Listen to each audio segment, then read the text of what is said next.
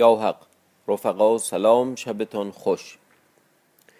در خاطر مبارکتان باشد در قصه سمک ایار بدینجا رسیدیم که خاطور و کانون را در آوردند. پالهنگ در گردن پیش تخت خورشید چاپ بداشتند. خورشید چاپ در ایشان نگاه می کرد گفت پاداش ایشان چه کنم؟ یاد دارید از آن که مرا در نقب ببردند؟ اینک ادامه قصه. به اون الله تعالی. سمک را از کافور یاد آمد. روی به سرخ کافر کرد. گفت آنکه به تو سپردم کجاست؟ گفت در بند کردم اگر مانده است. کس فرستاد و کافور را نیز حاضر کردند. ناگاه روز افسون در آمد و پدر خود را کار زد و بکشت. والا من خودم من موندم که چی بگم. بگذاریم. شاه را خدمت کرد. گفته ای بزرگوار شاه از بهر آن این کار کردم که چون نفرمودی او را کشتن از بهر دل من که روز افزون را از شاه کینه در دل آید. اول پدر خود را کشتم تا همه کس را یقین باشد که شاه را بندم. و هر که با شاه دشمن باشد او را همچنین می‌کشم. تا شاه نگوید که نیک نکرد و پهلوانان مرا حرامزاده نخوانند. توف شرف هرچی. آدم رزله. شاه و همگنان که حاضر بودند به روز افسون آفرین کردند. پس تمک ایار کار دیزد و کافور را بکشید خیلی جوان مردی رو به حد علا رسوندن. من واقعا رومسیا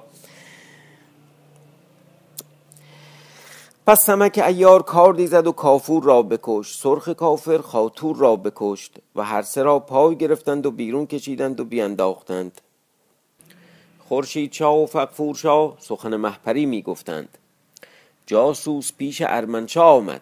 گفته ای شاه دریاب که کانون و خاطور و کافور هر سه را کشتند در پیش تخت خورشید شاه و این کار دختر کانون کرد روز افزون که با سمک و سرخ کافر یار شده.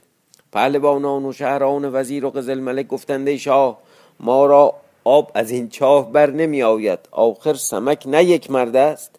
از دست وی چه براید شاه دلتنگ شد.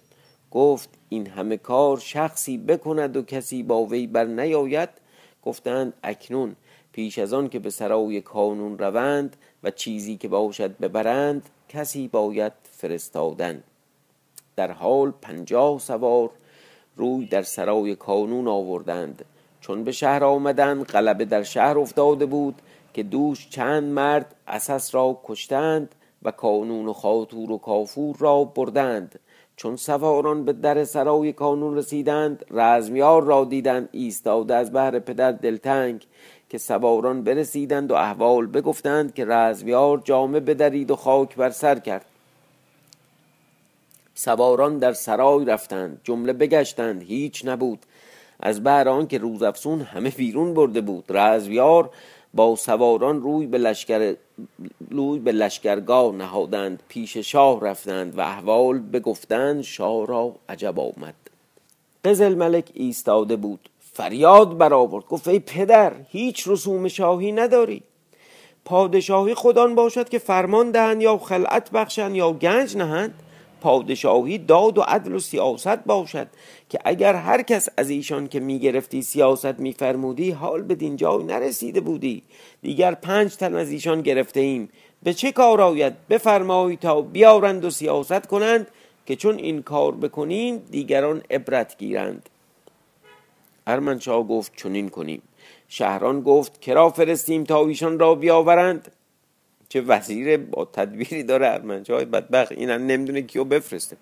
شاه گفت تیراق که ایشان را برده است. تیراق خدمت کرد و گفت فرمان بردارم. شاه گفت ترتیب ساز و سهرگاه برو. انگشتری و نامه بستان با دویست سوار که نباید که در راه خطایی باشد. این بگفتند و به شراب خوردن مشغول شدند. خب همینه دیگه. آخه این مملکت داریه. همش میشینید تا یه اتفاق میفته میشینین دور هم دیگه شراب می‌خورین. همه نقشه هاتون بر باد فنا میره. خب ولش کن. شهران وزیر گفته ایشا فرزند کانون ایستاده است. پدر وی حق بسیار باشادا شاه گفت عمل پدرش بازده او را به شهر فرست. شهران وزیر او را خلعت داد. به شهر فرستاد و منادی فرمود کردند که اسفه سالار اوست. باید که جمله رعیت و بازاری در فرمان وی باشند تا شهر نگاه می دارد و مخالف را طلب می کند اما چون شهر به وی سپردند و استقامت گرفت در لشکرگاه طلب تیراغ می کردند تا برود و بندیان را بیاورد. از این جانب خورشید شاه و فقفور شاه و فرخ روز و هامان وزیر از بحر محپری دلتنگ سمک نزد ایشان. جوانمردی روزافزون می گفتند همگان بر وی آفرین می کردند. تا روزافزون گفته ای پهلوان چه بود اگر فرمایید که امشب بروم و انگشتری و کمر ارمنشاه بیاورم؟ سمک بانگ بر وی زد و گفت نشاید که در میان ایاران دعوی کنی. کارها باید کردن وانگه گفتن. روز افسون گفته ای پهلوان اگر نه بودی که سوگند داشتمی که من و پدر و برادران قصد کشتن ارمنشاه نکنیم سر ارمنشاه بیاوردمی. تو زدی برادر و بابا تو کشتی هیچ حالا سر ارمنشاه یاد سوگند افتادی. شغال گفت ای فرزند او را باز مشکن و ایاری در دل او سرد مکن که هیچ کار سختتر از ایاری نیست. و به کمتر چیزی دل گران و ترسان شود. من تا حالا فکر می‌کردم که این جناب شغال پیلزور به چه دردی می‌خورد؟ هی گفتن انقدر بزرگه و ایارم و اینا همش که نشسته بود هیچ کاری هم نمی‌کرد. اما از این یک جمله حکمت آمیزش متوجه شدم که نه حقیقتا مرد بزرگی بوده. ببینید چی گفته. شغال گفت ای فرزند او را باز مشکن و ایاری در دل او سرد مگردان که هیچ کار سختتر از ایاری نیست و به کمتر چیزی دل گران و ترسان شود. میان چندین ایار دعوی نکردی اگر چیزی ندانستی. یعنی اونم بالاخره حرف بی ربط نزده. روز افزون گفت ای پهلوان شغال هر که چیزی داند به سخن کس از راه نیفتد. و خود را از آن کار دل شکسته نکند. اما آنچه سمک مرا گفت مسلحت بود و مرا پندی فرمود که بر آن کار کنم. این بگفتند و به شراب خوردن مشغول شدند تا شب درآمد. از هر دو جانب طلایه بیرون شدند. روز افسون از پیش ایاران برخاست گفت آنچه گفتم به جا یارم روی به راه نهاد و برفت. چون نزدیک طلایه رسید همه را قافل دید. حالا قبلش هم همچین کسی غیر غافل نبود. گفت از وقت شبیخون درگذشت اما از بهر این است که شبیخون آوردند. نفهمیدم یعنی چی. از وقت شبیخون درگذشت اما از بهر این است که شبیخون آورند. می‌رفت تا به طلای ارمنشاه رسید. دوند و قباد بودند. روز افسون چالاک از میان ایشان درگذشت. روی به بارگاه نهاد که از راه شهر آواز درازگوش به گوش وی رسید. روز افسون روی بر آن جانب نهاد یعنی به سمت اون صدای خر. چون نزدیک رسید چند چهارپا دید پربار یکی همراه بانگ بر وی زد گفت تو کیستی و این بارها چیست؟ گفت منم جلدک شاگرد سعدان شرابدار. روز افسون نگاه کرد جلدک را دید خدمتکار سرخ کافر. حدیث وی از سمک ایار شنیده بود. در آمد و حلق او بگرفت و بفشرد و بمرد. جامعه وی در پوشید چاروا در پیش گرفت تا به شرابخانه رسید. نگاه کرد. بارگاه شاه برابر بود یعنی مقابلش بود و شاه با پهلوانان به شراب خوردن مشغول. روز افسون پیش سعدان آمد.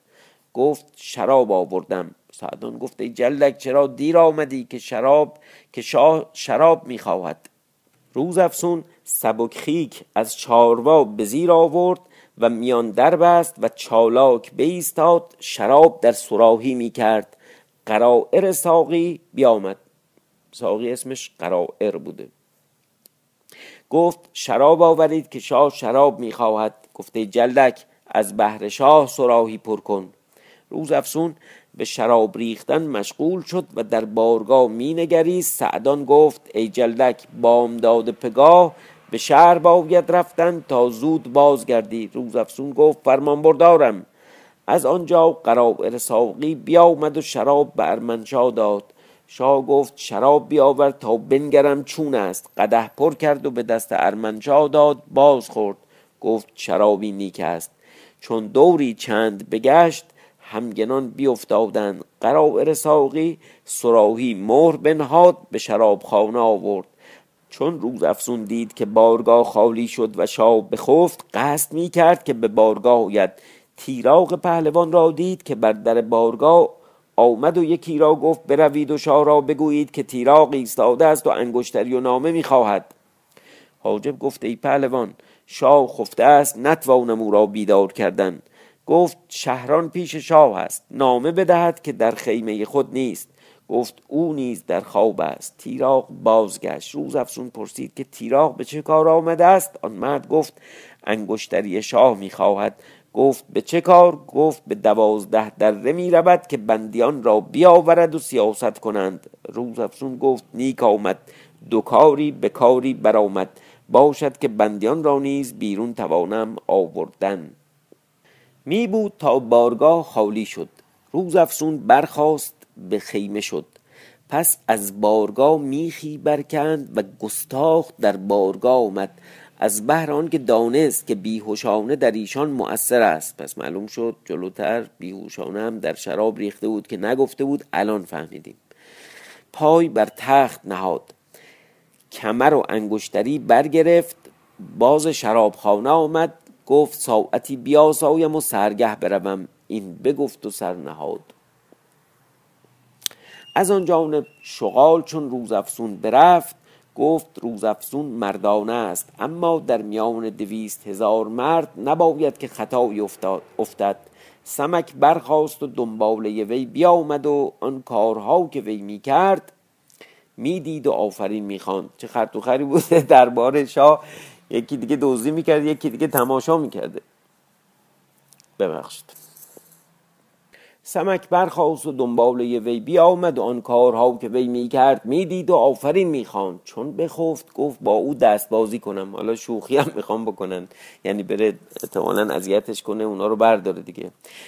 پیش روز افسون آمد جوالی دید که کمر در آن بود. تا کسی گمان نبرد. سمک کمر از جوال برآورد به مطبخ در آمد سری گوسفند ببرید و به جای آن نهاد روی به لشکرگاه نهادن گرفت. بیامد و انگشتری نیز از دست روزافسون به در آورد و برفت. چون روزافسون بیدار شد دیر بود به تعجیل. بار استران نهاد که پروای آن نداشت که در جوال و انگشتری نگاه کردی. چون به طلای رسید گفتند کجا می روی گفت به شهر می روم شراب آورم. از طلایگان درگذشت تا به بارگاه خورشید چا رسید. جغرافی این لشکر هم ما یه ذره نفهمیدیم. یعنی اینا قاعدتا اینا باید به سمت شهر باشن این لشکرگاه ارمنشاه. اون لشکر پیرم باید مقابلش باشه دیگه. منتها این داره میره به سمت شهر از اینا از سرایگان رد میشه به سمت شهر بره ولی میاد به سمت اینا. یه, یه چیزیه دیگه. جغرافی کلا در داستانهای قدیم با این جغرافی که ما امروز فکر می‌کنیم یه ذره متفاوته. چون بر در بارگاه رسید پیاده گشت روی بر زمین نهاد و خدمت کرد و سمک پیش از وی آمده بود و احوال شهر داده که روزافزون چه کرد و همگنان بر وی آفرین می کردن شاه فقفور گفت ای دختر ما را معلوم کردند که دوش چه مردی ها کرده ای. بیاور تا بنگریم. روزافزون بیرون آمد و جوال به بارگاه آورد. دست کرد که انگشتری و کمر در آورد سر گوسفند بود. شاه با جمله پهلوانان به خنده در افتادند. روز افسون خجل شد. خورشید چا چون دید که روز افسون به تیره رفت. تیره یعنی با ته دسته دار یعنی خجل شدن سرفکنده شدن. خورشید چا چون دید که روز افسون به تیره رفت سه نقطه داره افتادگی متن نمی‌دونیم چیکار کرده. سمک گفته ای خواهر چون تو برفتی من از دنباله تو بیا آمدم و تو را نگاه می داشتم و قوام کار بر می گرفتم پس هرچی بود شهر دار تا بدان ساعت که بخفت. گفت ای شاه آن نپسندیدم که کسی کاری چنین بکند و عاقبت در خواب رود که اگر آن که من در قوام تو بودم اگر کسی دیگر بودی کار تو به زیان آمدی. من بعد در کارها قافل مباش. کاری کردی که در جهان هیچ کس نکرد. این بگفت و انگشتری و کمر بنهاد. همگان بخندیدند. هر کسی روزافزون را می ستود این شوخی شهرستانی هم کردن و هم. از آن جانب ارمنشاه بیدار گشت. با شهران وزیر و قزل ملک و پهلوانان به بارگاه آمدند. ارمنشاه به تخت برآمد طلب انگشتری و کمر کرد. نیافت تیراغ بیامد و انگشتری بخواست. ارمنشاه فریاد برآورد گفت هر جای طلب کنید نیافتند. شهران گفته شاه از لشکر فقفور کسی به دعوی آمده است و این کار کرده است. شکر مریزدان را که تو را به جان رنجی نرسید. قزل ملک با پهلوانان پشت دست به دندان میکندند. از روزی که قصه شروع شده احتمالا پشت دست این قزل ملک دیگه نباید چیزی مونده باشه از بس به دندان کنده. گفته شاه بفرمای تا کوس حربی بزنند. ارمنشاه بفرمود کوس حربی فرو کوفتند. سپاه روی به میدان نهادند. از آن جانب خورشید چاه بفرمود تا سپاه روی به میدان نهادند. چون از هر دو لشکر سپاه به جنگ در آمدند روزافسون بیامد و پیش خورشید چاو خدمت کرد و گفته بزرگوار شاه بنده را اجازت ده تا بر میدان رود و کمر در میان بندد و انگشتری در دست کنم و بر ایشان نمایم تا ببینند و بدانند که ما چه کرده ایم و او را توانستیم کشتن. شاه گفت ای خواهر تو دانی مردان ایستادند. اما چون تو خواستی قول تو را من نیست. اما زنهار تا خود را نگاه داری. روز افزون گفته ای شاه رفتم به اقبال تو. این بگفت و کمر در میان بست و انگشتری در دست کرد و روی به میدان نهاد. زمانی لب کرد. نیزه بازی نمود. مرد خواست. ارمنشاه در وی نگاه کرد. گفت آیا مهر و کمر من است؟ یکی در میان روید و او را بگیرید و بیاورید. سواری است در میدان جهانید که روزافسون را بگیرد. روزافسون نیزهای بر سینه وی چنان زد که از پشت وی بیرون کرد. سوار بیفتاد. او را برادری بود. در میدان آمد کشته شد. همچنین سواران در میدان می آمدند به قتل می رفتند تا صد و پنجاه مرد بیافکند اوه اوه. اونایی که پهلوانایی که سرخ گافر و اینا همه هفتا و 17 تا نهایت بود این دفعه رسید به 150 تا. واقعا چه زنی بوده چه شیر زنی بوده. کسی که به باباش رحم نمی‌کنه به داداشش رحم نمی‌کنه به دشمن که مطلقا رحم نمی‌کنه. تا 150 مرد بیافکند که رها نکرد که یک تن به نزدیک وی شدندی. روز افسون جولان می‌کرد و مرد می‌خواست دو در نیزه بازی وی مانده بودند. دوند پهلوان روی به میدان نهاد. خورشید چا گفت ای سمک دوند پهلوان آمد. روزافسون طاقت وی ندارد. هرمزگیل گفت ای سمک روزافسون را باز خوان. نباید که خطایی افتد. روزافسون چون این بشنید او را سخت آمد. خیلی هم زود بهش برمیخورده. گفت ای پهلوان بازگردم. اما تو اگر مردی با وی مساف کن. روزافزون بازگشت سمک بر جای ایستاده هیچ نمی‌توانست گفت. شغال گفت ای سمک چرا باز مانده ای سمک گفت ای استاد نشنیدی که روزافزون چه گفت؟ مرا به دست خون یا دست خون باز داد. دست خون اصطلاح قماربازی اون آدمی که آخرش در واقع همه چی رو میبازه به دیگری محول می‌کنه توی قمار. البته جزئیات دیگه هم داره ولی اینجا منظور این که بازی رو داو رو محول کرد به این طرف. و این نمی‌تونه دیگه اینجا چیز بکنه در واقع بکشه کنار باید به سمک گفته ای استاد نشنیدی که روز افسون چه گفت؟ مرا به دست خون باز داد و گفت اگر مردی با وی مساف کن من از میدان چه دانم و اگر بازگردم تا جاوید نام زشتی باشد و نامردی نهاده باشم خب این ایار بوده بلدم نبوده هیکل لاغری هم داشته میدانداری رو نیاموخته بوده. روز افسون پیاده گشت و سمک سوار شد. روی به میدان نهاد تا پیچ دوند آمد. دوند در وی نگاه کرد. مردی بدان حقیری سلیح پیادگان پوشیده.